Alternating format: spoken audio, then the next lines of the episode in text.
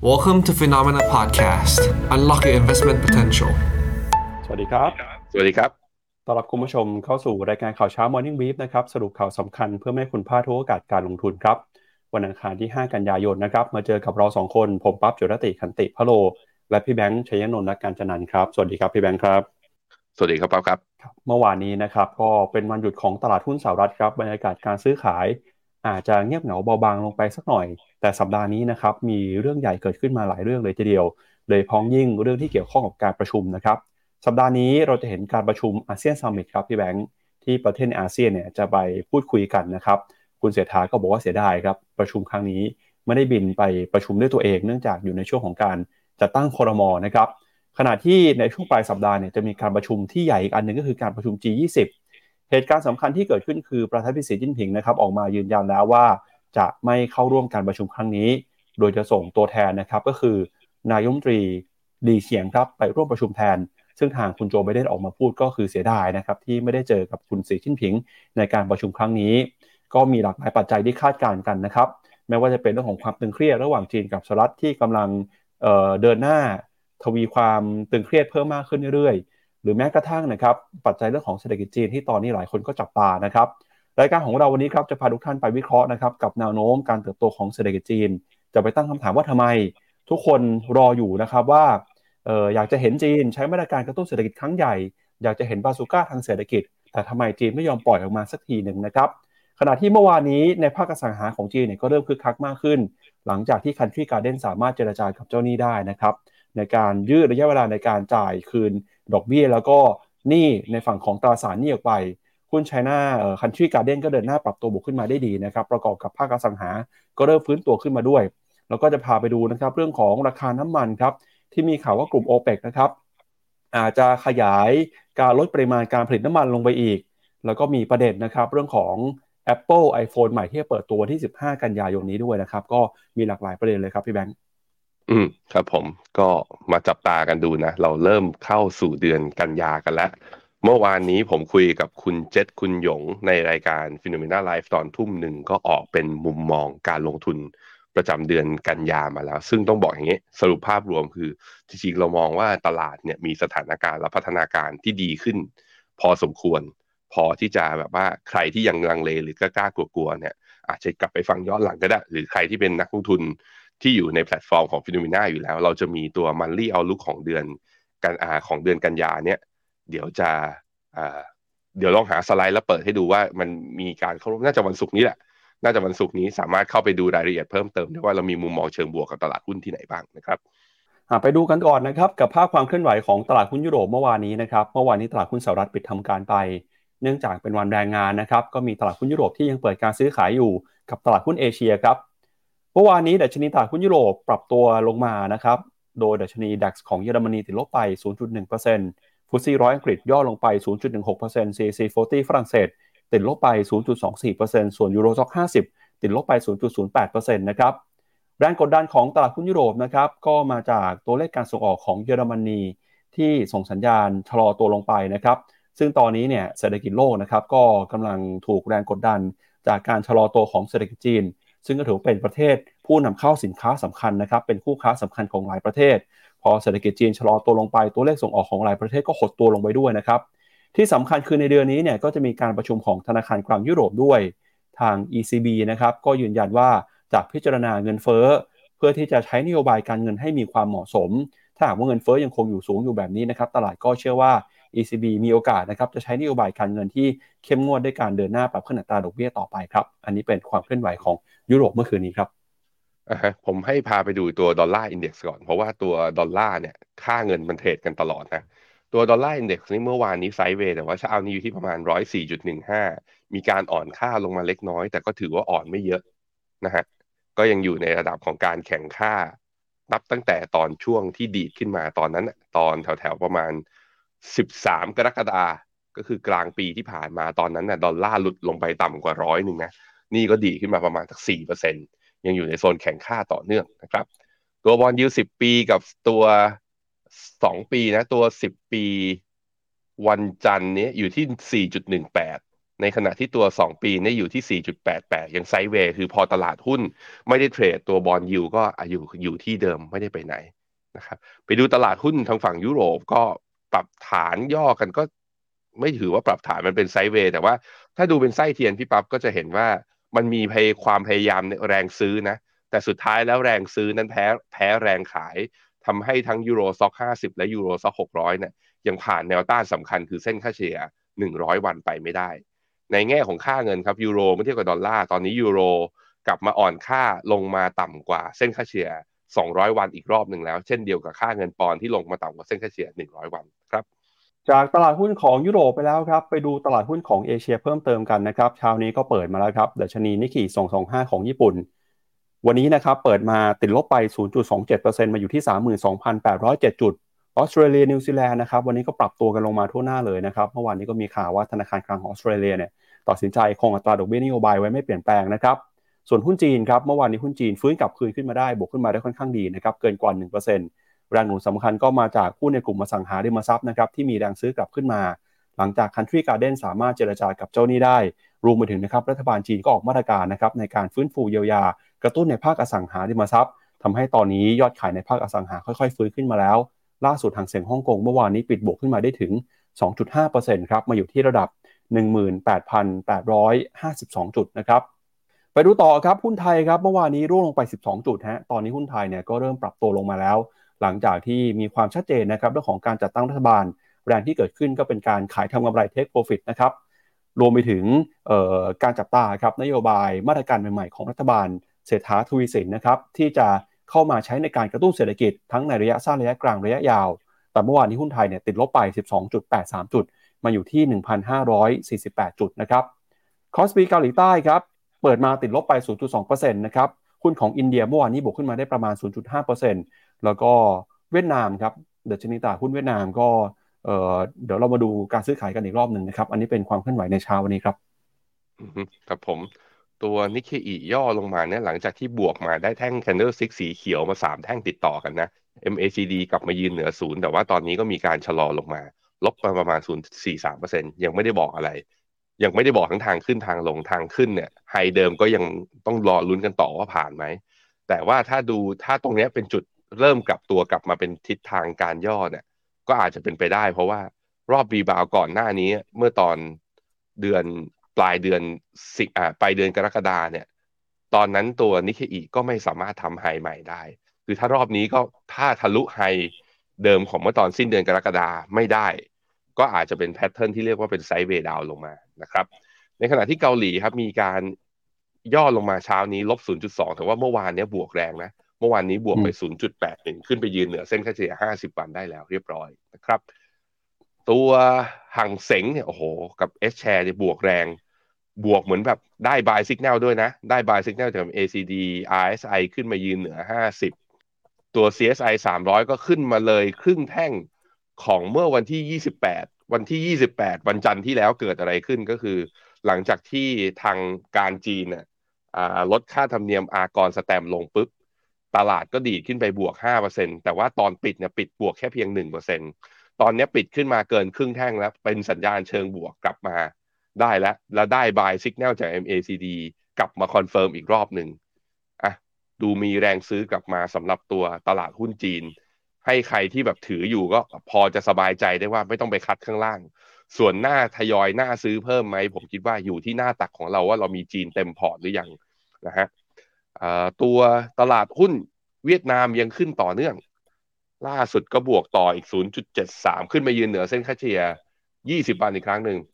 MACD ยังไม่ตัดเป็น buy signal นะ แต่ว่าน่าสน น่าสนว่าทรงแบบนี้ก็คือ จากกรณีวินฟาสอาจจะเป็นแค่การปรับฐานวันเดียวเท่านั้นแหละให้ตกใจแล้วก็ดีดกลับขึ้นมาอีกรอบหนึ่งแล้วเรียบร้อยนะครับ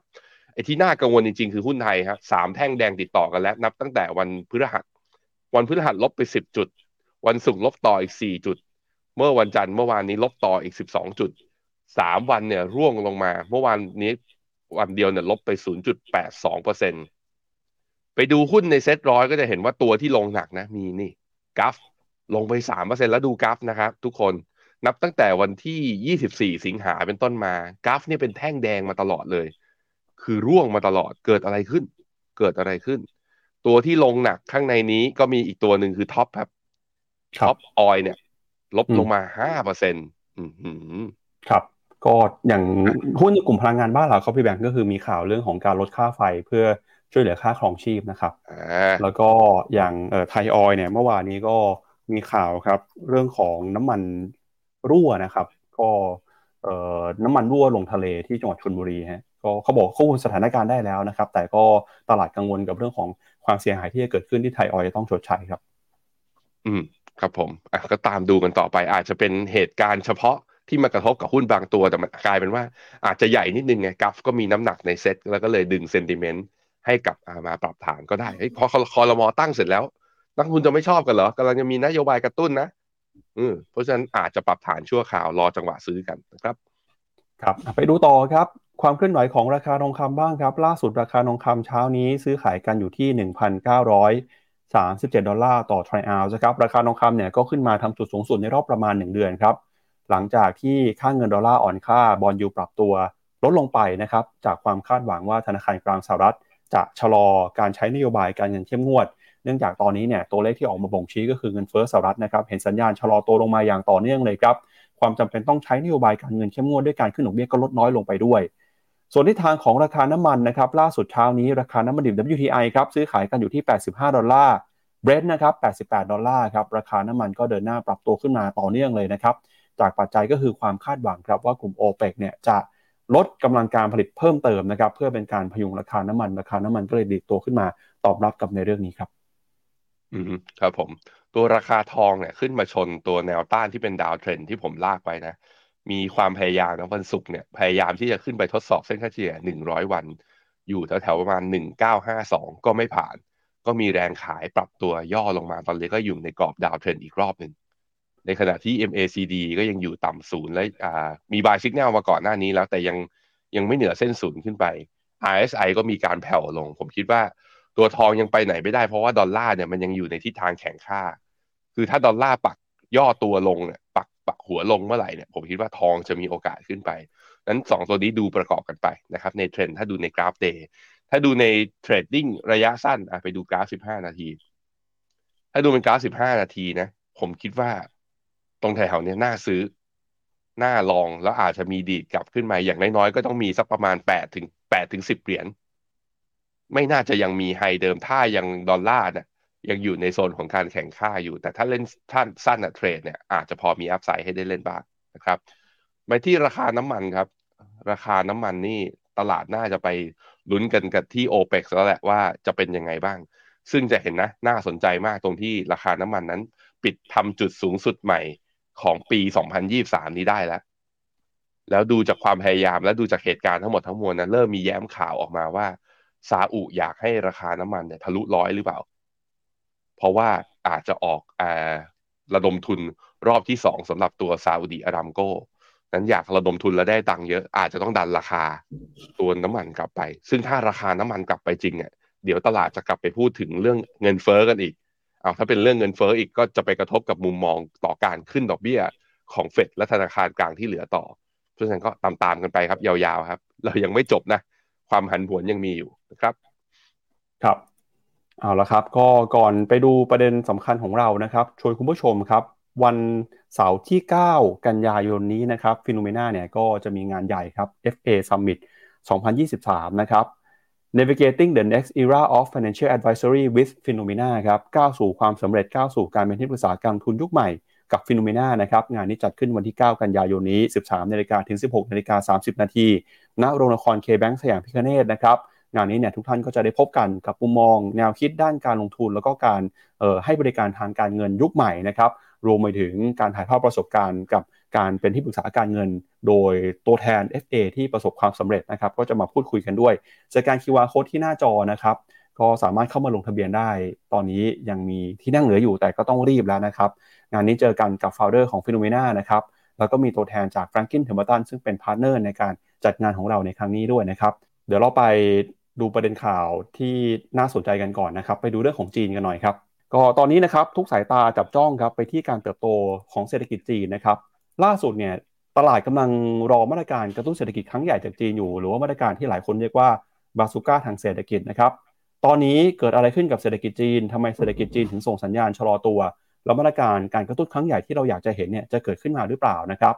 ก็ในช่วงของเดือนที่ผ่านมาครับจะเห็นว่าจีนเนี่ยมีข่าวร้ายเกิดขึ้นมาอย่างต่อเนื่อง ไม่ว่าจะเป็นนะครับอัตราการเติบโตทางเศรษฐกิจที่ชะลอตัว คนรุ่นใหม่นะครับมีอัตราการว่างงานพุ่งขึ้นมาทำสถิติใหม่ไม่เงินลงทุนจากต่างชาติก็ชะลอลงไปด้วยนะครับ ส่งผลทาให้ค่าเงินหยวน การส่งออกก็ตกต่ำล่าสุดก็คือภาคอสังหาริมทรัพย์ของจีนเนี่ยกำลังอยู่ในขั้นวิกฤตเลยนะครับ สิ่งที่เกิดขึ้นเหล่านี้นะครับก็กลายเป็นปัญหาสำคัญครับ โดยปัญหานี้เนี่ยก็กำลังก่อตัวขึ้นมาตั้งแต่หลังยุคโควิดเป็นต้นมาเลยนะครับ เพราะว่า 10 หลาย 10 ปีที่ผ่านมาเนี่ย เศรษฐกิจของจีนนะครับมีภาคอสังหาริมทรัพย์เป็นตัวค้ำยันนะครับทำให้เศรษฐกิจฟื้นตัวขึ้นมาได้ โดยหลังจากที่เกิดเหตุการณ์โควิดนะครับก็เห็นสัญญาณฟองสบู่เกิดขึ้นในเศรษฐกิจจีน สิ่งที่รัฐบาลทำก็คือเข้าไปควบคุมดูแลไม่ให้เกิดฟองสบู่นะครับไม่ว่าจะเป็นการกำหนดนะครับเรื่องของมาตรการในการเข้าไปซื้ออสังหา การปล่อยกู้รวมไปถึงนะครับเรื่องของภาษีในการซื้อขายอสังหาริมทรัพย์ เพื่อที่จะหวังว่าให้ฟองสบู่เนี่ยชะลอลงไป แต่หลังจากที่ฟองสบู่หายไปแล้วนะครับ เมื่อเศรษฐกิจจีนต้องการการเติบโตกลับขึ้นมา กลายเป็นว่าภาคอสังหาริมทรัพย์เนี่ยไม่สามารถกลับฟื้นคืนขึ้นมาได้ เหมือนช่วงยุคก่อนโควิดนะครับสิ่งสำคัญเลยก็คือรัฐบาลจีนครับจำเป็นจะต้องเข้าไปกำกับดูแล กระตุ้นเศรษฐกิจให้เติบโตขึ้นมานะครับนับตั้งแต่ในปี 1989 ครับอัตราการเติบโตเศรษฐกิจของจีนเนี่ยเฉลี่ยเติบโตปีหนึ่งนะครับประมาณ 9%ครับส่วนตัวเลขในปีนี้เนี่ยคาดว่าจะเติบโตอยู่เพียงแค่ประมาณ 4.5%เท่านั้น ซึ่งถือเป็นอัตราที่ปรับตัวต่ำลงมาอย่างมาก ช่วงที่ผ่านมานะครับรัฐบาลจีนเองก็พยายามจะเข้าไปกระตุ้นเข้าไปดูแลเศรษฐกิจนะครับ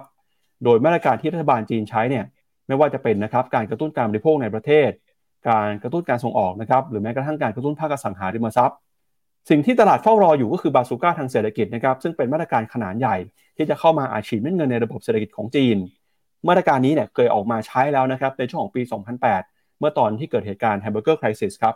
แต่ครั้งนี้นะครับถามว่าทำไมรัฐบาลจีนถึงไม่ยอม เอามาตรการบาซูก้าทางเศรษฐกิจมาใช้ทางสำนักข่าวบลูมเบิร์กเขาก็ไปวิเคราะห์แบบนี้ครับเขาบอกว่าตอนนี้เนี่ยผู้นำนะครับผู้กำกับดูแลนโยบายของจีนกำลังอยู่ในภาวะที่มีความระมัดระวังเป็นอย่างสูงเลยนะครับเขากังวลครับว่าการใช้มาตรการขนาดใหญ่ ในการกระตุ้นภาคอสังหาริมทรัพย์ในระยะสั้นเนี่ยสุดท้ายแล้วครับจะก่อให้เกิดหนี้นะครับของรัฐบาลท้องถิ่นที่ไม่สามารถควบคุมได้ สิ่งสำคัญที่รัฐบาลจีนอยากจะเห็นในระยะยาว ก็คือการเติบโตแบบมีคุณภาพครับ เป้าหมายของจีนเนี่ยตอนนี้นะครับไม่ใช่การเติบโตปีละ 8% 9%หรือ 10%เหมือนที่เคยเกิดขึ้นมาใน 10-20 ปีที่แล้วแล้วครับ รัฐบาลจีนเขาอยากจะเห็นการเติบโตแบบมีคุณภาพ แม้ว่าตัวเลขการเติบโตเนี่ยจะลดต่ำลงมาก็ตาม เพราะฉะนั้นมาตรการในการกระตุ้นเศรษฐกิจรอบนี้ จึงมุ่งเป้านะครับไปที่สร้างการจ้างงานครับโดยการจ้างงานเนี่ยที่เพิ่มขึ้นมาก็หวังว่าจะไปกระตุ้นการบริโภคให้เติบโตขึ้นมา แล้วก็การบริโภคนะครับก็จะไป ส่งผลนะครับต่อเศรษฐกิจในภาคส่วนอื่น โดยมาตรการที่เขาใช้ออกมาแล้วเนี่ยนะครับก็มีหลากหลายมาตรการไม่ว่าเป็นนะครับการลดอัตราภาษีนะครับทั้งภาษีการบริโภค หรือแม้กระทั่งภาษีของนิติบุคคล รวมไปถึงนะครับที่ผ่านมารัฐบาลจีนเองก็มีความพยายามนะครับที่จะกระตุ้นนะครับให้ภาคสังหาริมทรัพย์ ค่อยๆ ฟื้นตัวแบบค่อยเป็นค่อยไป นี่จึงเป็นที่มานะครับว่าด้วยความกังวลด้วยความกลัวเรื่องของหนี้ในรัฐบาลท้องถิ่นเนี่ยทำให้รัฐบาลจีนสุดท้ายแล้ว จึงตัดสินใจที่จะชะลอดูท่าทีดูสถานการณ์ก่อน ก่อนที่จะเข็นมาตรการบาสุก้าทางเศรษฐกิจออกมาใช้ ซึ่งมาตรการนี้เนี่ยดูเหมือนว่าน่าจะเป็นไม้ตายของรัฐบาลจีนนะครับถ้าสุดท้ายทุกมาตรการออกมาใช้แล้ว ยังไม่สามารถเห็นการเติบโตทางเศรษฐกิจได้ เราก็เชื่อว่านะครับรัฐบาลจีนจะไม่สามารถหลีกเลี่ยงได้สุดท้ายต้องเอาบาสุก้าทางเศรษฐกิจออกมาใช้ครับพี่แบงค์ครับผมไปดูตัวครับไปดูข้อมูลของเศรษฐกิจจีนประกอบกันหน่อยนะครับ ว่าตอนนี้เป็นยังไงบ้างครับ อืมครับผมเอ่ออย่างแรกนะเอ่อไอเทมใหญ่สุดที่เวลาคนจับจ่ายใช้สอยในการซื้อนะ แล้วก็เป็นภาระผูกพันระยะยาวที่ต้องตั้งหน้าตั้งตาทำงานกันต่อไป คือใครซื้อบ้านนะ ถ้าไม่ได้ซื้อเงินสดผ่อนกันยาวๆเนี่ยโอ้โหหนี้ทำให้เราขยันก็เป็นอย่างนั้น พอคราวนี้ราคาบ้านมันลงอย่างเงี้ย มันก็แสดงว่าคนจีนเนี่ยไม่อยากเป็นหนี้หรือว่าคือตลาดบ้านมันมีปัญหา มันก็ทำให้ภาคการบริโภคเนี่ย มีการชะลอตัว อันนี้คือ อย่างที่หนึ่งที่มันเห็นว่าทำไมเศรษฐกิจจีนตอนนี้เป็นยังไงนะฮะคราวนี้ในแง่ของราคาบ้านที่ลงมาเนี่ยในหน้า 12 พี่ปั๊บก็จะเห็นว่า new mortgage rate ก็คือ drop ลงตอนนี้เป็น record low แล้ว นี่ขณะอัตราการขอกู้สินเชื่อ คือเพราะฉะนั้นราคาบ้านหรือว่าคอนซัมชันของบ้านที่ลงหน้าถัดไปพี่ปับ๊บบ้านที่ลงเนี่ยมันไม่ใช่ลงเพราะมาไออย่างที่อเมริการาคาบ้านลงเพราะ mortgage rate มันสูง จนคนไม่อยากจ่ายดอกเบี้ย รับภาระไม่ไหว แต่ตอนนี้ mortgage rate ที่ที่จีนเนี่ยตอนนี้ลงมานะจากปี 2021เนี่ยอยู่แถวประมาณ 5%นิดๆ ตอนนี้เหลือ 4%มันแปลว่าลงมาขนาดนี้คนยังไม่อยากซื้อบ้านเลยเนี่ยมันเป็นเรื่อง sentiment แล้วก็คนในอยากเก็บออมไว้ในกระเป๋ามากกว่านะฮะอะไปดูต่ออันนี้คือแล้วแง่ consumption ตัวอื่นในภาพใหญ่อะก็จะเห็นว่า pre pandemic trend ก็คือว่าก่อนเทรนด์โควิดเนี่ย ภาค retail sales เนี่ยมันก็ขยับขึ้นตามเทรนที่เป็นคล้ายๆกับ run เป็นกราฟ regression เนี่ยแต่พอหลังจากตัว pandemic ก็คือโควิด -19 มาเป็นต้นมาเนี่ยจะเห็นว่าภาคของ retail sales นะมันชะลอลง แล้วก็ต่ำกว่าเส้นค่าเฉลี่ยไอตัวที่เป็นเทรนข้างหน้าเนี่ยมาตลอดเลย นับตั้งแต่ปี 2021 ที่ผ่านมา พอมันเป็นอย่างนี้มันก็เลยเป็นที่มาที่ว่าจีนจำเป็นที่จะต้องกระตุ้น หรือสร้างความเชื่อมั่นให้เกิดขึ้น ต่อครับ ต่อฮะ หน้าถัดไป นี่จีนเนี่ย แล้วในช่วงปี 2008 ที่เกิดวิกฤตนะ แล้วก็มี 2014 ถึง 2016 ช่วงนั้นที่เศรษฐกิจมีการชะลอลงแล้วก็เข้าสู่ช่วงของการกระตุ้นเศรษฐกิจของเขาเนี่ย เมื่อเทียบกับตั้งแต่หลังปี 2020 เป็นต้นมาเนี่ย จากตารางเนี้ยก็จะเห็นว่า ถือว่าจีนทำน้อยกว่า เมื่อตอนช่วงก่อนไอ้ ช่วงวิกฤตตอนรอบก่อนๆทำน้อยกว่าหมายถึงว่ากระตุ้นในระดับที่ไม่เท่ากัน กระตุ้นน้อยกว่า แล้วก็ใช้วงเงินหรือว่าลดดอกเบี้ยก็น้อยกว่า ความถี่ในการลดก็น้อยกว่า แล้วแถมตอนนี้ก็ออกปริมาณแบบว่าออก QE อย่างตอนช่วงก่อนหน้านี้ก็ทำไม่ได้ อันนี้ก็เป็นอีกสาเหตุหนึ่งที่ตลาดขาดความเชื่อมั่นมาตลอดนะครับคราวนี้ในเรื่องของการเทรดไปพึ่งการส่งออกได้ไหม ก็ต้องบอกว่าตอนนี้ ท็อป 40 ประเทศที่จีนส่งออกไปเนี่ยทั้งหมดเนี่ยนะจีนเนี่ยส่งออกไปที่อเมริกา ลองลงมาจำจำไม่ได้ว่าจีนก็จริง ๆ ก็ค้าขายกับข้างในเนี่ยแหละแต่พอคู่ค้าของเขาที่ส่งออกไปเยอะที่สุดเนี่ยทำการป้องกันการอ่าตั้งกำแพงภาษี แล้วทำเทรดวอลกับเขารวมถึงทำเทควอลด้วย ก็ทำให้จีนต้องหาตลาดแหล่งอื่นในการที่จะช่วยในการส่งออก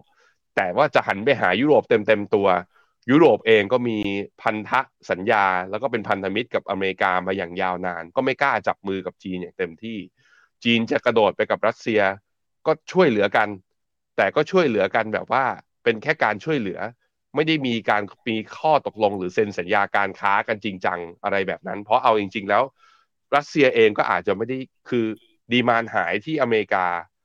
มากระตุ้นด้วยการมาค้าขายกับรัสเซียมันไม่ได้ทำให้ คือยอดส่งออกเนี่ยมันกลับมาบูมได้ มันแค่พอชดเชยได้บางส่วนเพียงเท่านั้น บอกว่าเฮ้ยงั้นไปตลาดที่ใหญ่อีกที่หนึ่งสิ ไปค้าขายกับอินเดียก็ต้องบอกว่าอินเดียก็ไม่ได้ไว้ใจจีน ขนาดนั้นคือเราแค่อยู่ใกล้ ๆ กัน และอยู่ที่เอเชียด้วยกันแค่นั้นเองนะฮะมันก็เลยเป็นความท้าทายของสิ่งที่จีนกำลังเจออยู่นะตอนนี้ แต่คราวนี้ถ้าในแง่ของการลงทุนเราก็บอกมาตลอดว่าจีนถึงแม้ว่าเป็นขาลง แต่เราก็ไม่อยากให้คัด แต่เราก็ยังไม่อยากให้ซื้อนะตอนนี้ เพราะว่าระดับแถวๆนี้มันเป็นระดับที่ก็จีนก็อยู่มาตลอดนะ ในแง่ของดัชนีตลาดหุ้น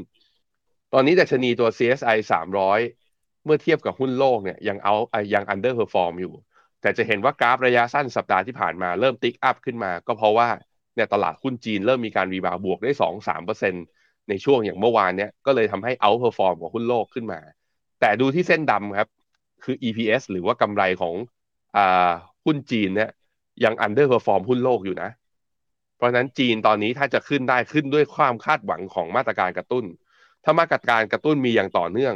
ตลาดอาจจะมีการไปปรับประมาณการคาดการกำไรต่อในอนาคตก็ได้นะครับอะอันนี้คือ CSI 300 ไปดูตัวสุดท้ายกัน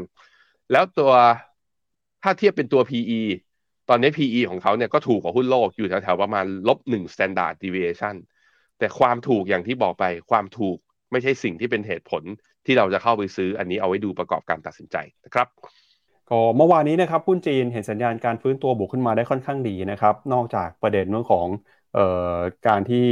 รัฐบาลจีนเนี่ยส่งสัญญาณเข้าไปช่วยเหลือฟื้นฟูกระตุ้นเศรษฐกิจแล้ว อีกหนึ่งเรื่องนะครับที่เข้ามาทำให้บรรยากาศการลงทุนในจีนดีขึ้น ก็คือเรื่องของ Country Garden ครับเมื่อวานนี้ราคาหุ้นของ Country Garden เนี่ยบวกขึ้นมาได้ประมาณ 15%เลยนะครับโดยสาเหตุสำคัญนะครับ ก็เนื่องมาจาก Country Garden เนี่ยสามารถเจรจานะครับเรื่องของการประนีประนอม หนี้กับเจ้าหนี้ได้ครับ โดย Country Garden นะครับช่วงเช้าเมื่อวานนี้เปิดตอนที่บวกขึ้นไปทำจุดสูงสุดเนี่ยบวกขึ้นไปถึง 19%นะครับก่อนที่จะลดช่วงลบเหลือบวกประมาณ 15%เท่านั้น สาเหตุสำคัญนะครับก็เกิดมาจากการที่ Country Garden สามารถตกลงกับกลุ่มผู้ปล่อยสินเชื่อ ในการขยายระยะเวลาในการชำระหนี้สกุลเงินหยวนออนชอได้สำเร็จนะครับ ซึ่งสกุลเงินหยวนมูลค่าหนี้อยู่ที่ประมาณ 3,900 ล้านหยวนหรือว่าประมาณ 537 ล้านดอลลาร์ครับ ซึ่งการเจรจาครั้งนี้เนี่ยก็ช่วยให้นักทุนนะครับมองสถานการณ์ในภาคอสังหาริมทรัพย์ของจีนในเชิงบวกมากขึ้นครับ โดยการบวกระหว่างวันขึ้นไปถึงเกือบ 20%นะครับ ก็ถือเป็นการปรับตัวบวกขึ้นมาใน 1 วัน ร้อนแรงที่สุด นับตั้งแต่เดือนพฤศจิกายนของปี 2022 เลยทีเดียวครับ ขณะที่ดัชนีหังเสงเมลาน Properties Index ของฮ่องกง ซึ่งเป็นตัวสะท้อนความมั่นใจในภาคอสังหาริมทรัพย์ เมื่อวานนี้ก็ปรับตัวบวกขึ้นมาได้เกือบ 9%เช่นกันนะครับ อย่างไรก็ตามครับสำนักข่าวรอยเตอร์ก็ระบุว่าแม้นักลงทุนจะมีมุมมองเชิงบวกกับ Country Garden แล้วก็ภาคอสังหาริมทรัพย์ของจีนเพิ่มขึ้น แต่ก็ยังคงต้องจับตาต่อไปว่ามาตรการกระตุ้นเศรษฐกิจของรัฐบาล จะช่วยฟื้นฟูอุปสงค์ภาคอสังหาได้จริงหรือไม่ในขณะที่ภาวะสินเชื่อเนี่ยตึงตัวนะครับแล้วก็สภาพคล่องในมือตอนนี้ก็ลดน้อยลงไป นอกจากนี้นะครับอีกหนึ่งเรื่องที่เข้ามาหนุนนำบรรยากาศการลงทุน ก็คือการที่รัฐบาลจีน ออกมาประกาศเพิ่มมาตรการกระตุ้นเศรษฐกิจภายในประเทศ เพื่อฟื้นฟูเศรษฐกิจนะครับ โดยการจัดตั้งสำนักงานพิเศษ เพื่อการส่งเสริมการพัฒนา และการเติบโตของภาคเอกชนครับ ซึ่งรอยเตอร์ก็ระบุว่า ภาคเอกชนนะครับมีส่วนสำคัญต่อเศรษฐกิจจีน มีสัดส่วนมากกว่า 80%ของการจ้างงานในเมือง แต่อย่างไรก็ตามเนี่ยภาคเอกชนนะครับยังขาดเม็ดเงินลงทุนเนื่องจากเศรษฐกิจที่ชะลอตัว โดยตอนนี้นะครับความปั่นป่วนของภาคอสังหา แล้วก็การเข้าไปกระตุ้นเศรษฐกิจนะครับในภาคเอกชน ก็จะกลายเป็นความหวังนะครับว่าจะทำให้เศรษฐกิจจีน สามารถฟื้นตัวบวกขึ้นมาได้ ประกอบกับในช่วงนี้นะครับเราก็เห็นว่ารัฐบาลจีน มีการเข็นมาตรการกระตุ้นเศรษฐกิจออกมาอย่างต่อเนื่องเลยนะครับไม่ว่าจะเป็นการลดอัตราดอกเบี้ย อ้างอิง มีการลดอัตราการการสำรองของธนาคารพาณิชย์นะครับแล้วก็รวมไปถึงครับมีข่าวนะครับว่ารัฐบาลจีนจะเข้าไปกระตุ้นภาคอสังหา ผ่านการลดเงินดาวนะครับให้กับผู้ซื้ออสังหาหรือซื้อบ้าน ทั้งแบบหลังที่ 1 แล้วก็หลังที่ 2 ด้วยครับก็เริ่มเห็นสัญญาณ ที่มีความชัดเจนมากขึ้นนะครับ ตลาดก็ปรับตัวบวกขึ้นมาตอบรับในระยะสั้นครับพี่แบงค์ครับผมที่น่าสนใจคือพอลดตัวเงินดาวนะครั้งครั้งแรกแล้วสำหรับผู้ที่ซื้อบ้านหลังที่ 2 ไปเนี่ยเขาบอกว่ามีรายงานเมื่อเสาร์อาทิตย์ที่ผ่านมาว่า มียอดซื้อบ้านเนี่ยในเสาร์อาทิตย์ที่ผ่านมาประมาณสัก 1,700 1,800 ยูนิต ซึ่งเมื่อเทียบกับยอดขายทั้งเดือนสิงหาพี่ปั๊บมันอยู่ที่ประมาณ 3,100 ยูนิต มันแปลว่ากระตุ้นปุ๊บนี่คือ แค่เพียงแค่สองวันทำการนะ ได้ยอดซื้อบ้านเนี่ย มากกว่าทั้งเดือนเลย เพิ่มขึ้นมา เออ มันก็เลยเป็นสาเหตุที่อย้อนกลับมาดูที่หน้าจอผมฮะ มันก็เลยทำให้ตัวหุ้นจีนเนี่ย อย่างอ้าววันนี้ร่วงแล้วเนี่ย ตัวฮั่งเส็งเนี่ย เมื่อวานนี้บวกได้สองจุดห้าเปอร์เซ็นต์ H-Share บวกได้สามเปอร์เซ็นต์แต่เช้านี้ทั้งทั้ง H-Share แล้วก็ฮั่งเส็งเนี่ยเปิดมาแล้ว กลับมาย่อใหม่ ลบหนึ่งกับลบหนึ่งจุดหนึ่ง แต่ก็แหมเมื่อวานนี้บวกแรงกว่าไงจะลบสักหนึ่งเปอร์เซ็นต์ก็ไม่ได้มีปัญหาหรอกอะถ้ามันคิดจะขึ้นต่อนะครับไปดูกันต่อนะครับ กับมูลค่าของชา n a เอเวอร์แกรนหน่อยครับพี่แบงค์ว่าเป็นยังไงบ้างฮะก็เมื่อวานนี้นะครับ ราคาหุ้นบวกขึ้นมาสิบห้าเปอร์เซ็นต์ครับ สัญญาณเทคนิคเนี่ย ยังดูน่ากังวลอยู่นะครับ เพราะว่ายังคงเป็นขาลง Country Garden ปั๊บไม่ใช่ China Evergrande ขออภัยครับ Country Garden นะครับเดี๋ยวชวนพี่แบงค์ไปดูภาพของ Country Garden ด้วยนะครับ ก็ถ้าเป็นมุมมองของนักวิเคราะห์จากบูมเบิร์กครับที่มอง Country Garden เนี่ยตอนนี้มี 9 รายคำแนะนำซื้อ 10 รายคำแนะนำถือ แล้วก็ 4 รายคำแนะนำขายนะครับราคาปัจจุบันอยู่ที่ประมาณ1หยวนนะก็มีดาวไซด์นะครับที่ค่อนข้าง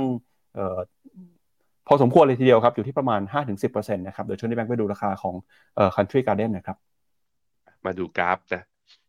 ถามปั๊บตรงๆเลยถามคุณผู้ชมก็ได้คุณผู้ชมครับ กราฟมันเป็นแบบเนี้ย คุณซื้อไหม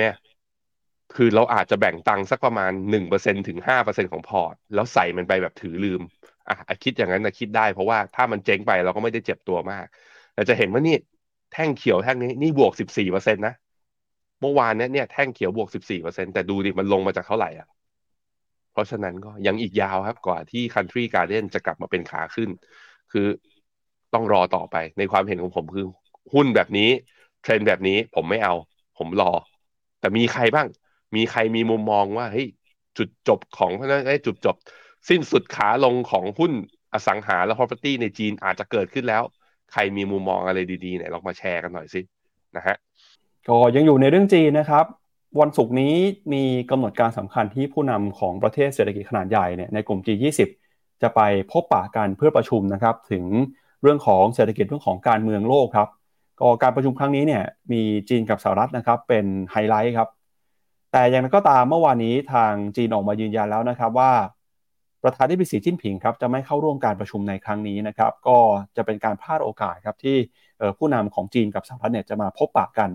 โดยการประชุมนี้จะจัดขึ้นระหว่างวันที่ 9 ถึง 10 กันยายนที่อินเดียนะครับ โดยทางจีนเองออกมาประกาศว่าจะไม่ส่งประธานที่ปรึกษาจิ้นผิงไปร่วมประชุม แต่จะเป็นนายกหลี่เค่อเฉียงเข้าไปร่วมประชุมแทน ความสัมพันธ์ระหว่างจีนแล้วก็อินเดียนะครับอยู่ในภาวะที่ตึงเครียดมานานครับเนื่องจากข้อพิพาทชายแดนของทั้งสองหลังจากเมื่อ 3 ปีก่อนเนี่ยที่ทั้งสองฝ่ายก็มีการประทะกันในแคว้นลาดักนะครับจนมีทหารอินเดีย 20 นาย แล้วก็ทหารจีน 4 นาย เสียชีวิต หลังจากนั้นในต่างฝ่ายก็ต่างส่งทหารนะครับนับหมื่นนายไปประจำการในพื้นที่ตรงนั้นขณะเดียวกันนะครับความขัดแย้งของทั้งสองประเทศเนี่ยก็ขยายไปยังประเด็นเรื่องของการค้ารวมไปถึงความสัมพันธ์ในเชิงกลยุทธ์ ระหว่างอินเดียกับสหรัฐด้วยนะครับ ซึ่งสหรัฐเองก็ถือเป็นคู่แข่งคนสำคัญของจีนครับ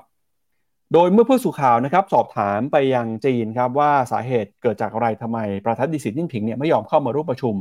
ทางจีนก็ปฏิเสธจะตอบคาถามนะครับแล้วก็บอกแต่เพียงว่า G20 เนี่ยเป็นการประชุมที่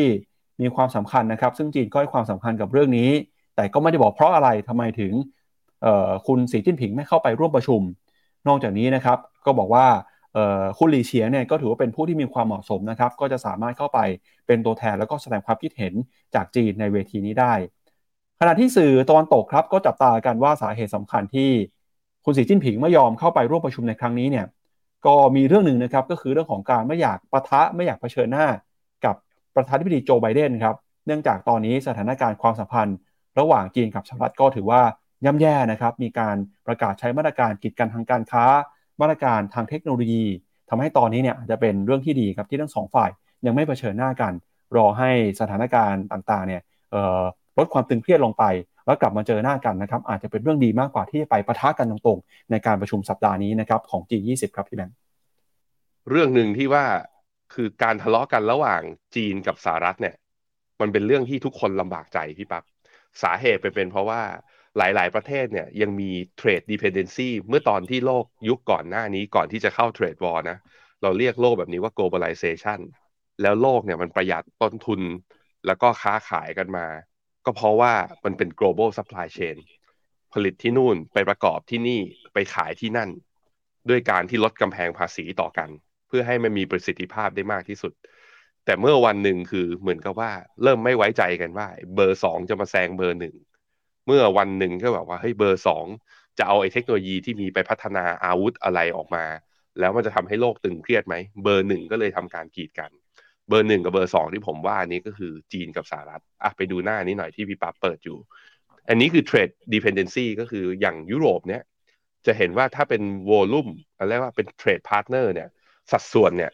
จีนเนี่ยยุโรปยังพึ่งพาการค้าขายนะในแง่ของเศรษฐกิจเนี่ยพึ่งพาจีนเยอะกว่าสหรัฐ ถามว่าแล้วมันมีประเทศไหนในโลกนี้บ้างไหม ที่พึ่งพาสหรัฐมากกว่าจีน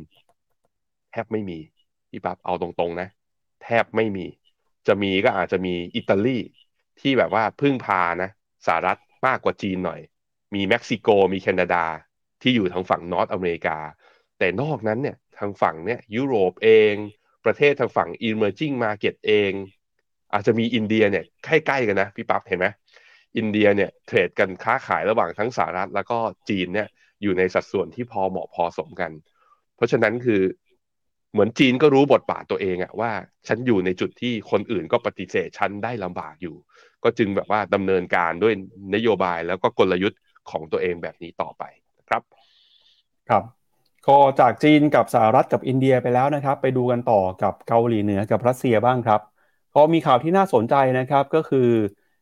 คุณคิมจองอึนครับผู้นำของเกาหลีเหนือเนี่ยมีกำหนดการนะครับจะเดินทางไปเยือนรัสเซียครับสาเหตุสำคัญที่ไปเยือนในครั้งนี้เนี่ยก็คือเกาหลีเหนือบอกว่าจะช่วยรัสเซียนะครับด้วยการส่งอาวุธไปให้เพื่อใช้ในการทำสงคราม ระหว่างรัสเซียกับยูเครนครับหนังสือพิมพ์ New York Times รายงานนะครับโดยระบุว่าคิมจองอึนผู้นำเกาหลีเหนือจะเดินทางไปเยือนรัสเซียในเดือนนี้ เพื่อพบปะกับประธานาธิบดีวลาดิเมียร์ปูตินของรัสเซีย แล้วก็จะมีการหารือกันนะครับเรื่องของการนำส่งอาวุธ เพื่อช่วยรัสเซียในการทำสงครามกับยูเครนครับ โดยสำนักข่าวต่างประเทศก็รายงานนะครับ คาดว่าคุณคิมเนี่ยจะเดินทางจากกรุงเปียงยางด้วยรถไฟหุ้มเกราะไปยังเมืองวลาดิวอสต็อกนะครับอยู่ทางฝั่งตอนตกติดมหาสมุทรแปซิฟิก เพื่อจะพบกับปูตินครับ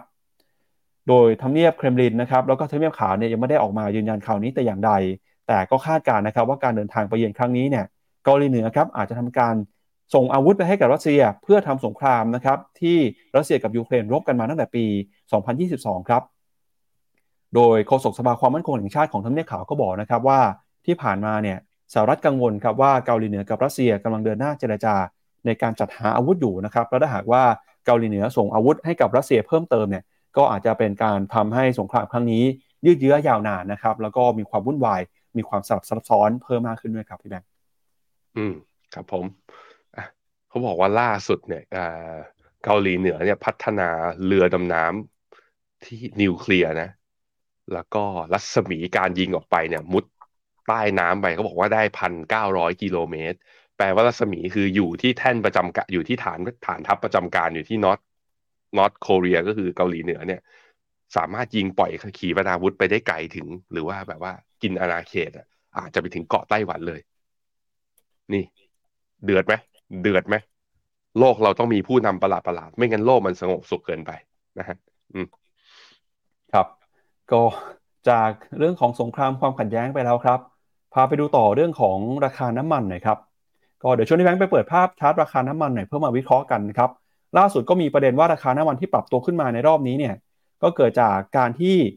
กลุ่ม o p e ป Plus ครับโดยซาอุดิอาระเบียครับคาดว่าจะมีแนวโน้มนะครับขยายเวลาในการลดการผลิตน้ำมันลง 1 ล้านบาร์เรลต่อวันเนี่ยจากเดือนกันยาจะขยายเพิ่มอีกหนึ่งเดือนนะครับไปเป็นถึงสิ้นเดือนตุลาคมเลยฮะแล้วก็มีประเด็นด้วยนะครับว่า รองนายกรัฐมนตรีของรัสเซียเนี่ยก็ส่งสัญญาณว่ารัสเซีย พร้อมที่จะปรับลดการส่งออกน้ำมันดิบเพิ่มเติมในเดือนตุลาคมเช่นกันนะครับพอ supply หายไปครับก็เป็นที่มาว่าทำไมราคาน้ำมันถึงเพิ่มมากขึ้น นอกจากนี้นะครับตลาดก็คาดว่าเศรษฐกิจของผู้ที่นำเข้าน้ำมันครับไม่ว่าจะเป็นจีนหรือประเทศขนาดใหญ่ประเทศอื่นเนี่ยจะได้รับอานิสงส์ครับจากการที่ทางธนาคารกลางสหรัฐส่งสัญญาณใช้นโยบายการเงินเข้มงวดน้อยลง ถ้าหากว่าเฟดไม่ขึ้นดอกเบี้ยนะครับเศรษฐกิจก็จะฟื้นตัว เศรษฐกิจฟื้นตัวความต้องการใช้น้ำมันเพิ่มมากขึ้น กลายเป็นว่าตอนนี้นะครับ demand ความต้องการใช้น้ำมันกำลังเพิ่มขึ้น ส่วน supply ก็ยังคงลดลงไปต่อทำให้ตอนนี้ราคาน้ำมันก็เลยเดินหน้าปรับตัวสูงขึ้นมาทำจุดสูงสุดนะครับในรอบหลายเดือนแล้วครับพี่แบงค์อืมครับผมเอ่อจริง ๆ มันมีหลายเหตุผลมากกว่านั้นพี่ปั๊บถ้าลองย้อนกลับไปดูเนี่ยซาอุส่งออกน้ำมันในเดือนสิงหาเนี่ยอยู่ที่ประมาณ 5.6 ล้านบาร์เรล ต่อวันนะ ต่อวัน ซึ่ง 5.6 ล้านบาร์เรลเนี่ย เป็นคำว่าเลขห้าห้าล้านบาร์เรลต่อวันสำหรับซาอุเนี่ย มันต่ำมากพอย้อนกลับไปดูคือเป็นเป็นการส่งออกน้ำมันที่ต่ำที่สุดนับตั้งแต่เดือนมีนาปี 2021 แสดงให้เห็นว่าคนที่พยายามจะ squeeze supply ก็คือว่าพยายามจะปล่อยไอ้ตัว supply ของน้ำมันออกไปให้น้อยที่สุดเพื่อพยุงราคาน้ำมัน นั่นก็คือพี่ใหญ่ของโอเปนพลัสก็คือซาอุนี่เอง แล้วถ้าไปดูในรายละเอียดหลายอย่างนะน่าสนใจเลย น่าสนใจมากซาอุส่งออกไปจีนนะ จุดหมายปลายทางหลัก ซึ่งเป็นกว่าว่าเป็นผู้ที่เป็นคู่ค้ารายใหญ่ของซาอุเนี่ย ลดลงเป็นระดับต่ำสุดนะตั้งแต่มิถุนาปี 2020 ส่งออกทั้งที่ไปญี่ปุ่นแล้วก็ไปเกาหลีใต้ เป็นจุดต่ำสุดนับตั้งแต่ปี 2017 แล้วก็ส่งออกไปไว้ที่แหล่งคลังน้ำมันพักในการที่กระจายต่อไปอย่างที่สหรัฐหรือว่าที่อียิปต์เนี่ยซึ่งเป็นศูนย์กลางในการจัดเก็บแล้วก็ส่งต่อน้ำมันไปยังฝั่งตะวันตกเนี่ย ลดลงต่ำสุด นับตั้งแต่บูมเบิร์กเคยจัดเก็บและรวบรวมข้อมูลมา คือพอมองอย่างนี้นะคือ อนาคตก็กำลังจะพยายามจะเขาเรียกว่าลดโคต้าในการผลิตอีก และที่ผ่านมาก็ลดไปแล้ว แล้วลดไปเยอะด้วย มันจึงเป็นที่มาที่ว่าลองกลับไปดูกราฟที่หน้าจอผมคือ เหมือนซาอุพยายามจะกระทำการบางอย่าง เพื่อให้ราคาน้ำมันไม่ต่ำกว่าตรงนี้ มันจึงมีข่าวแย้มออกมาจากแหล่งข่าวที่เขาบอกว่า ไม่สามารถที่จะเปิดเผยตัวตนได้ว่า อาจจะเป็นเพราะอย่างนี้หรือเปล่า สาเหตุหนึ่งคือซาอุดิอารามโกเนี่ย บริษัทน้ำมันที่ใหญ่ที่สุดในโลกนะกำลังพิจารณาจะขายหุ้นครั้งใหญ่ วงเงินอยู่แถวๆประมาณ 50 billion US dollar ก่อนสิ้นปีนี้ คือจะขายได้แล้วอยากขายราคาดีได้จำเป็นที่ราคาน้ำมันต้องสูงไงนั่นนี่คือการเขาเรียกว่าการสร้างสถานการณ์ หรือการสร้างราคาน้ำมัน เพื่อผลประโยชน์ในการออกหุ้น IPO ของตัวเองหรือเปล่า ไม่ใช่ขายหุ้นเพราะมัน IPO ไปแล้ว ขอเพิ่มทุนอะแล้วเอาเงินไปทำอะไรต่ออันนี้น่าสนใจ สงสัยจะเอาเงินมาซื้อโมซาลาห์จะเอาไปเล่นลีกซาอุให้ได้สงสัยจะเป็นอย่างนั้นนะครับ ครับไปดูต่อครับกับเรื่องของเทคโนโลยีหน่อยฮะสัปดาห์หน้านะครับจะมีข่าวใหญ่เกิดขึ้นก็คือ Apple ครับจะเปิดตัว iPhone 15 ครับ การเปลี่ยนแปลงครั้งสำคัญหนึ่งเรื่องที่ตลาดคาดหวังว่าจะเจอก็คือ iPhone 15 ที่จะเปิดตัวใหม่เนี่ยจะมีการเปลี่ยนรูปแบบของการชาร์จพลังงาน จากหัวชาร์จแบบ Lightning นะครับจะเปลี่ยนเป็น USB-C ครับตามกฎใหม่ของ EU ครับหลังจากก่อนหน้านี้เนี่ย Apple ก็ถูกวิพากษ์วิจารณ์แล้วก็โดน EU นะครับเข้มงวดอย่างหนักครับเนื่องจากการใช้หัวชาร์จที่ไม่เหมือนชาวบ้านเนี่ยทำให้ผู้บริโภคสิ้นเปลืองแล้วก็เป็นขยะด้วยนะครับทาง BBC ครับรายงานบอกว่าการเปิดตัว iPhone ใหม่เนี่ยภายใต้ธีมงาน Wonderlust กำลังจะเกิดขึ้นนะครับแล้วก็จะมีการถ่ายทอดสดจาก Apple Park ในแคลิฟอร์เนียครับ แล้วก็บอกว่าโทรศัพท์ iPhone รุ่นใหม่เนี่ยจะมากับหัวชาร์จ USB-C ตามบริษัทคู่แข่งเจ้าอื่นนะครับไม่ว่าจะเป็น Samsung หรือ Huawei ที่ใช้หัวชาร์จไปก่อนหน้านี้ สาเหตุก็เกิดขึ้นมาหลังจากที่สหภาพยุโรปครับได้กำหนดเป็นกฎหมายนะครับให้บรรดาผู้ผลิตโทรศัพท์มือถือ ต้องใช้หัวชาร์จ USB-C ตามมาตรฐานปกติภายในเดือนธันวาคมปี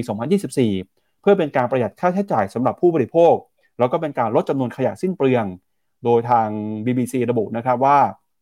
ก่อนหน้านี้ครับไม่ว่าจะเป็น iPad รุ่นล่าสุดเนี่ยก็หันมาใช้หัวชาร์จ USB-C แล้วนะครับแล้วก็ที่ผ่านมาเนี่ย Apple พยายามคัดค้านกฎหมายดังกล่าว แต่ก็ไม่สามารถคัดค้านได้นะครับจนออกมาประกาศเป็นกฎหมายทำให้ Apple ต้องทำตามในที่สุดครับ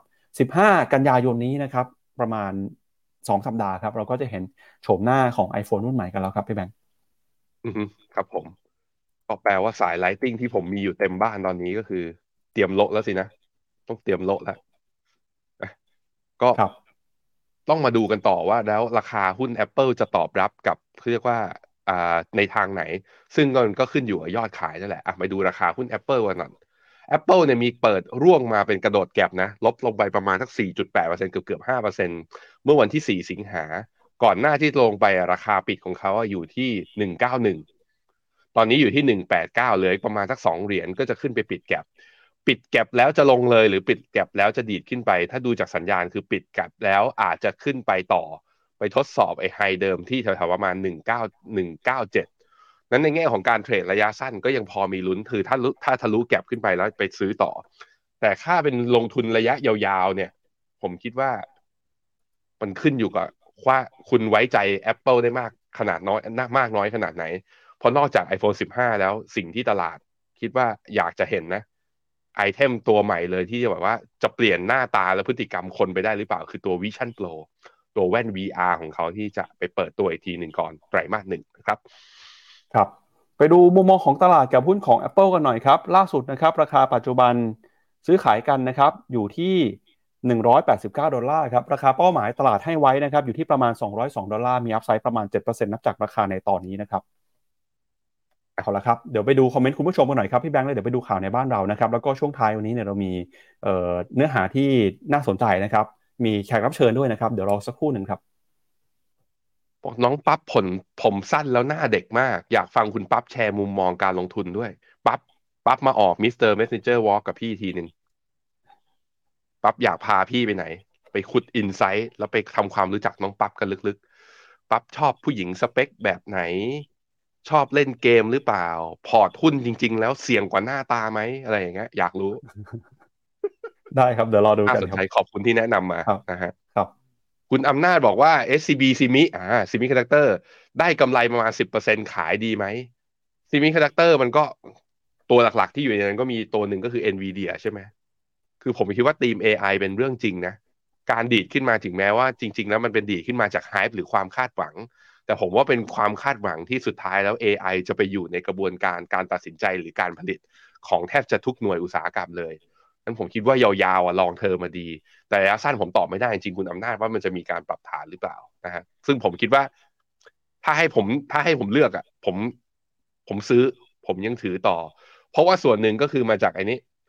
เมื่อวานนี้บอกไปแล้วตอนไลฟ์ว่าเราออก technical call ตัว e sport ซึ่งกองที่เราเลือกก็คือ LH e sport กับอ่าคุณกีตาก็เลยเนี่ยถามเข้ามาว่ามันมีอีกกองหนึ่งนะ ชื่อ U Hero สองตัวนี้มันแตกต่างกันยังไง ต้องบอกอย่างนี้ LHE Sport กับตัว U Hero เนี่ยถ้าดูที่ Top 10 Holding นะ ไม่ค่อยต่างกัน เป็นพวกผู้ผลิตเกม อย่างเช่น Activision Blizzard Nintendo NetEase Electronic Arts พวกเนี้ยแต่ว่าสิ่งที่ต่างกันคือตัว U Hero เนี่ย ไม่มีตัว NVIDIA ในขณะที่ LHE Sport เนี่ย ถือ NVIDIA เป็นท็อปเลย number one เลย ถือประมาณ 9%เกือบเกือบ10%นั้นใครที่แบบว่าอยากได้หุ้น NVIDIA จะซื้อไปแบบว่าราคา NVIDIA ตรงๆนะทำใจไม่ได้ มาซื้อผ่านกองอย่างเงี้ยเพราะมันไปหลบอยู่ข้างในเราไม่เห็นไส้มัน อย่างเงี้ยผมคิดว่าอาจจะมีโอกาส เพราะฉะนั้นก็ tactical call เปิดอีกรอบนึงแล้วครับ ใครที่สนใจนะก็ตามเรามา โอเคอะพี่ปั๊บครับ ครับวันนี้นะครับจะมีความชัดเจนนะครับเรื่องของการจัดตั้งคอรมอครับคุณเศรษฐาก็เปิดเผยนะครับว่า จะนำคอรมอชุดใหม่เข้าไปถวายสัตว์ในวันนี้นะครับแล้วก็จะเริ่มทำงานเรื่องประชุมคอรมอกันเลยนะครับ ซึ่งเรื่องนี้เนี่ยก็จะเป็นเรื่องที่มีความสำคัญนะครับในการผลักดันนโยบายของรัฐบาลครับโดยนโยบายที่ตลาดจับตาดูนะครับไม่ว่าจะเป็นเรื่องของนโยบายกระเป๋าเงินดิจิทัล10,000 บาทนะครับที่ทางเพื่อไทยก็ยืนยันว่าจะเป็นการจ่ายครั้งเดียว 10,000 บาทเลยนะครับ นอกจากนี้เนี่ยมีก็มีนโยบายเรื่องของการลดค่าพลังงาน ค่าน้ำมัน ค่าไฟนะครับ โดยยืนยันว่าจะลดราคาน้ำมัน ลดค่าไฟทันทีเลยนะครับ นอกจากนี้ก็มีนโยบายเรื่องของการพักหนี้เกษตรกร นโยบายวีซ่านะครับฟรีวีซ่าเพื่อสนับสนุนการท่องเที่ยวด้วย ก็เดี๋ยวต้องมาลุ้นกันครับว่าหุ้นไทยจะตอบรับยังไงนะครับ หลังจากที่ถวายสัตว์แล้วประชุมคอรมอแล้วก็เริ่มการทำงานของคณะรัฐมนตรีชุดใหม่ครับพี่แบงค์ครับผม อาจจะต้องรอสิ่งนี้แหละ ก็คือคอรอคอรมอมา แล้วตลาดอาจจะสร้างความมั่นใจให้กับตลาดได้ แล้วตลาดหุ้นไทยก็ลบมาหลายวันติดต่อกันแล้วนะสองสามวันทำการติดต่อกันแล้ว อาจจะเริ่มดีได้หลังจากตรงนี้ไป แนวรับจริง ๆ ของหุ้นไทยเนี่ยถ้าเป็นดูที่อ่ากราฟ day นะก็มีเส้นค่าเฉลี่ย 20 วัน อยู่แถวๆ1,542 คือลบได้อีกประมาณสัก 6 จุด ตรงนี้ถ้าไม่หลุดมา ผมคิดว่า sell สัญญาณใน MACD ก็อาจจะไม่เกิด แล้วก็ไม่หลุด RSI ไม่หลุดต่ำกว่า 50 ด้วย ถ้าอย่างเงี้ยการ rebound ก็น่าจะเกิดขึ้น แต่ถ้ายังหลุดลงไปต่อ แล้วแม้แต่ว่าเปิดตัวคอรมอแบบว่ามาชัดเจนขนาดนี้แล้วยังไม่มั่นใจต่อเนี่ยผมคิดว่าหุ้นไทยก็อาจจะเหนื่อยจริงแล้วแหละนะฮะ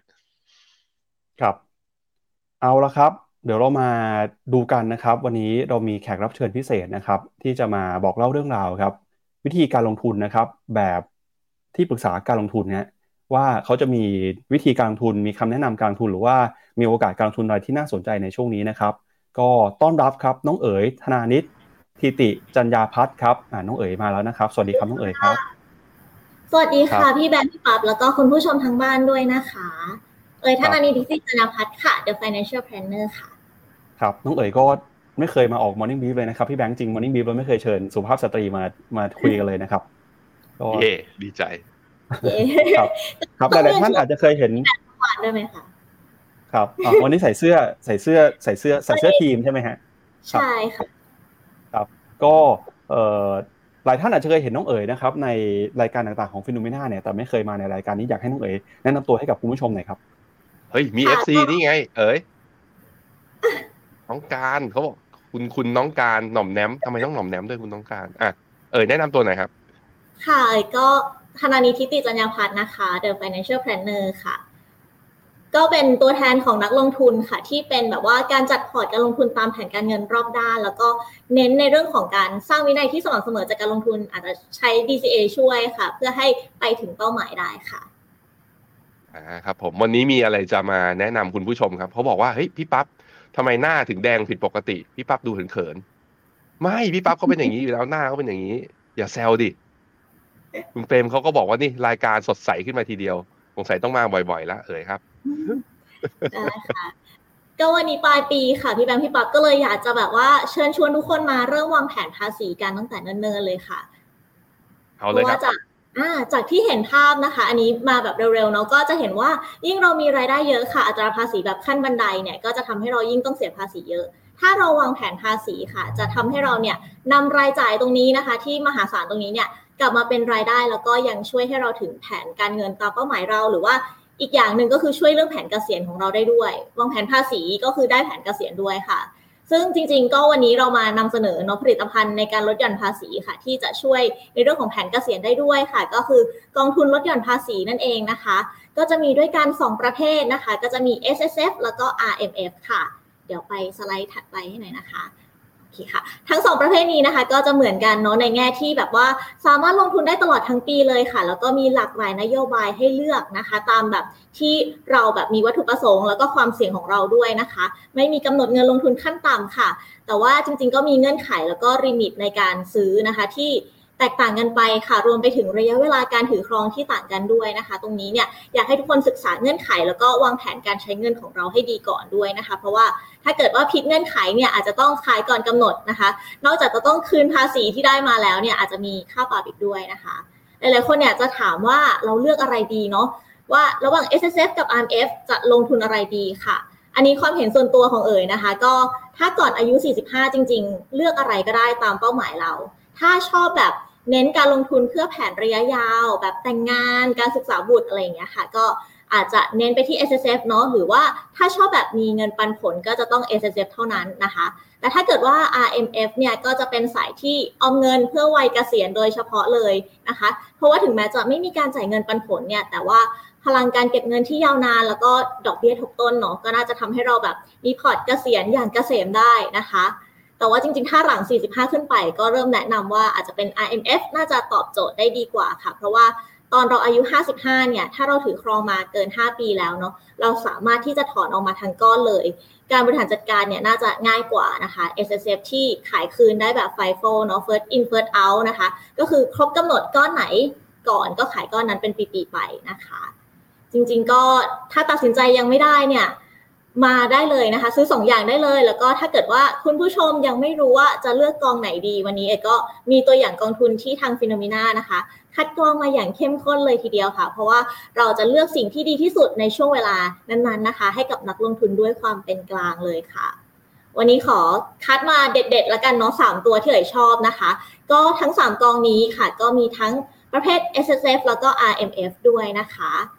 ขอเริ่มที่ตัวแรกกันก่อนเลยนะคะ K เวียดนามค่ะ ตัวนี้ก็เริ่มที่ตลาดเวียดนามนะคะ ที่เป็นตลาดที่รองวันทยานเนาะตลาดนี้ค่ะก็น่าจะเหมาะกับการลงทุนแบบ long term นะคะ เพราะว่าเศรษฐกิจเวียดนามเนี่ยมองว่ายังคงเติบโตได้อย่างต่อเนื่องค่ะ จากภาคการบริโภคที่แข็งแกร่ง แล้วก็รายได้ที่มาจากการส่งออกที่กำลังกลับมานะคะ อีกประเด็นหนึ่งก็คือนักลงทุนเนี่ยก็เริ่มมีความคลายกังวลต่อหุ้นกลุ่มอสังหาค่ะ เพราะว่า รัฐเนี่ยได้เข้ามาแก้ไขปัญหาหนี้ธุรกิจอสังหาเนาะแล้วก็ยังมีการกวาดล้างการทุจริตครั้งใหญ่ของทางการเวียดนามด้วยค่ะ ซึ่งปัญหาเหล่านี้นะคะ ก็รวนเป็นแบบว่าอุปสรรคอย่างหนึ่งเนาะที่คอยมาขัดขวางการเจริญเติบโตของตลาดเวียดนามนะคะ ดังนั้นเนี่ยก็เลยมีการแก้ไขเหล่านี้แล้วนะคะ น่าจะไปได้อีกไกลเลยค่ะกองต่อไปนะคะอีกขอแนะนำเป็น KKP GNPH ค่ะ ทั้ง SSF แล้วก็ IMF เลยนะคะ ใครที่ไม่ชอบเจาะเป็นรายประเทศนะคะ ไปลงทุนกองหุ้นโลกก็น่าสนใจค่ะ กองนี้เนี่ยมีค่า correlation กับหุ้นโลกนะคะ ACWI ในระยะยาว มีสไตล์การลงทุนที่สร้างอัลฟาในระยะยาวได้เหนือดัชนีชีวัดอย่างต่อเนื่องค่ะ แล้วก็โดยที่มีความผันผวนเนี่ยต่ำกว่า Active Fund หลาย ๆ กองเลย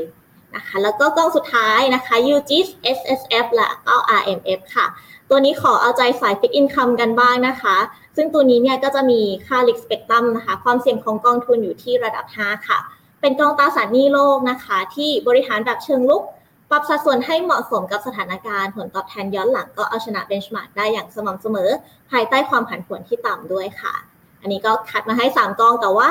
ถ้าเกิดว่าใครยังไม่ถูกใจ 3 กองนี้นะคะ เรายังมีโพยที่คัดสรรเอาไว้ให้นะคะ มากมายเลย สามารถเข้าไปศึกษาเพิ่มเติมได้นะคะ ในสไลด์ถัดไปค่ะ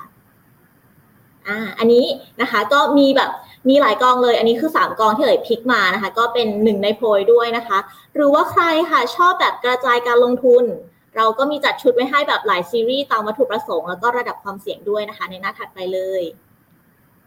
อ่าจะมีเป็นแบบจัดเป็นซีรีส์ตามระดับความเสี่ยงด้วยทาง S S F แล้วก็ RMF เลยนะคะ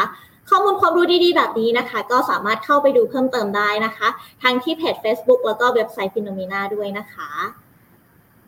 แล้วก็ถ้าใครค่ะมีแผนที่จะซื้อกองทุนลดหย่อนภาษีนะคะ อย่าลืมนึกถึง Finnomena นะคะ เพราะว่าเรามีให้เลือกมากกว่า 21 บลจ ค่ะ ในที่เดียวเลย แล้วเราก็มีความเป็นกลางนะคะ ในการคัดสรรกองทุนมาแนะนำให้กับผู้ลงทุนด้วยค่ะ วันนี้ขอมาบอกโปรโมชั่นนะคะ พิเศษเลยวันนี้เปิดบัญชีกับ Finnomena รับฟรีไปเลย 100 ฟินค่ะ แล้วก็พิเศษกว่านั้นอีกนะคะ ถ้าเปิดบัญชีกับกองทุนลดหย่อนภาษีค่ะ ก็รับเพิ่มไปอีก 30 ฟินนะคะ ฟินสองต่อเลยค่ะ ทั้งลดหย่อนภาษีด้วย แล้วก็สะสมฟินด้วย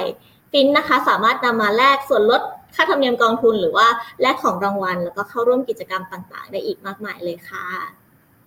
ก็ถ้าเกิดใครเป็นสาย The Financial Planner เหมือนเอ๋ยนะคะ ก็อย่าลืมไปติดตามแคมเปญ Phenomena Together กันด้วยนะคะ ขอบคุณค่ะ ครับ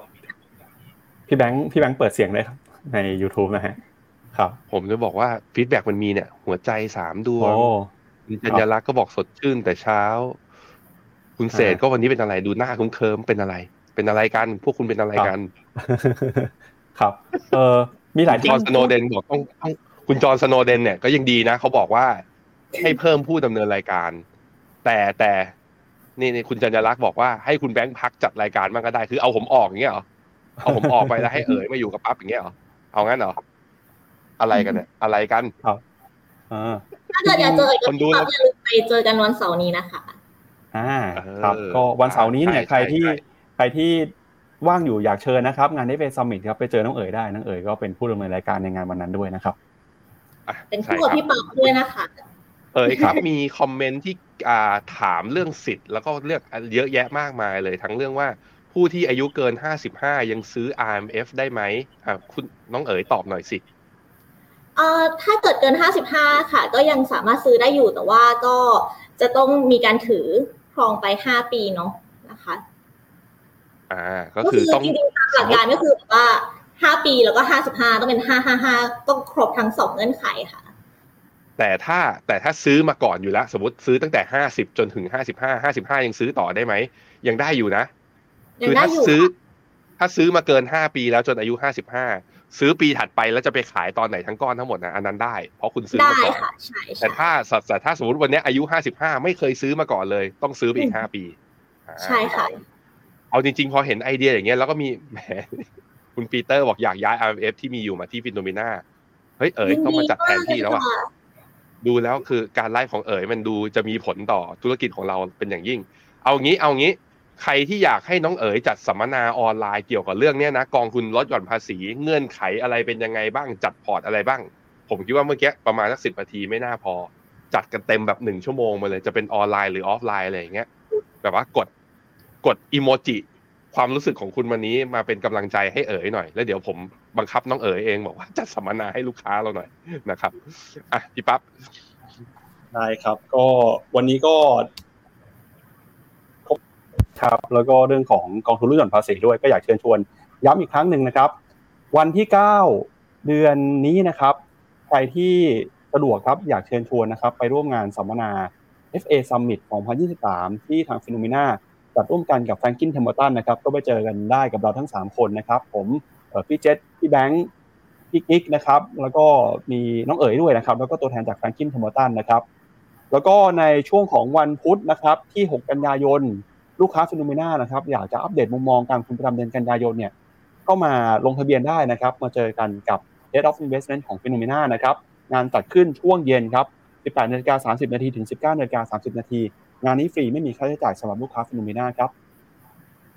เอาละครับอันนี้ก็เป็นทั้งหมดนะครับของรายการข่าวเช้า Morning Brief วันนี้นะครับเราสามคนแล้วก็ทีมงานลาคุณผู้ชมไปก่อนพรุ่งนี้เช้ากลับมาเจอกันใหม่ครับ วันนี้สวัสดีครับ สวัสดีครับ บริการที่ปรึกษาการลงทุนส่วนตัวจาก Finnomena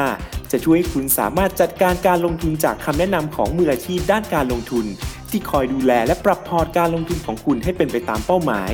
สนใจรับบริการที่ปรึกษาการลงทุนส่วนตัว สมัครได้ที่ f i n o m e f i n o m i n a e x c l u s i v e หรือ line at f i n o m i n a p o r t คำเตือน ผู้ลงทุนควรทำความเข้าใจลักษณะสินค้า เงื่อนไขผลตอบแทน และความเสี่ยงก่อนตัดสินใจลงทุน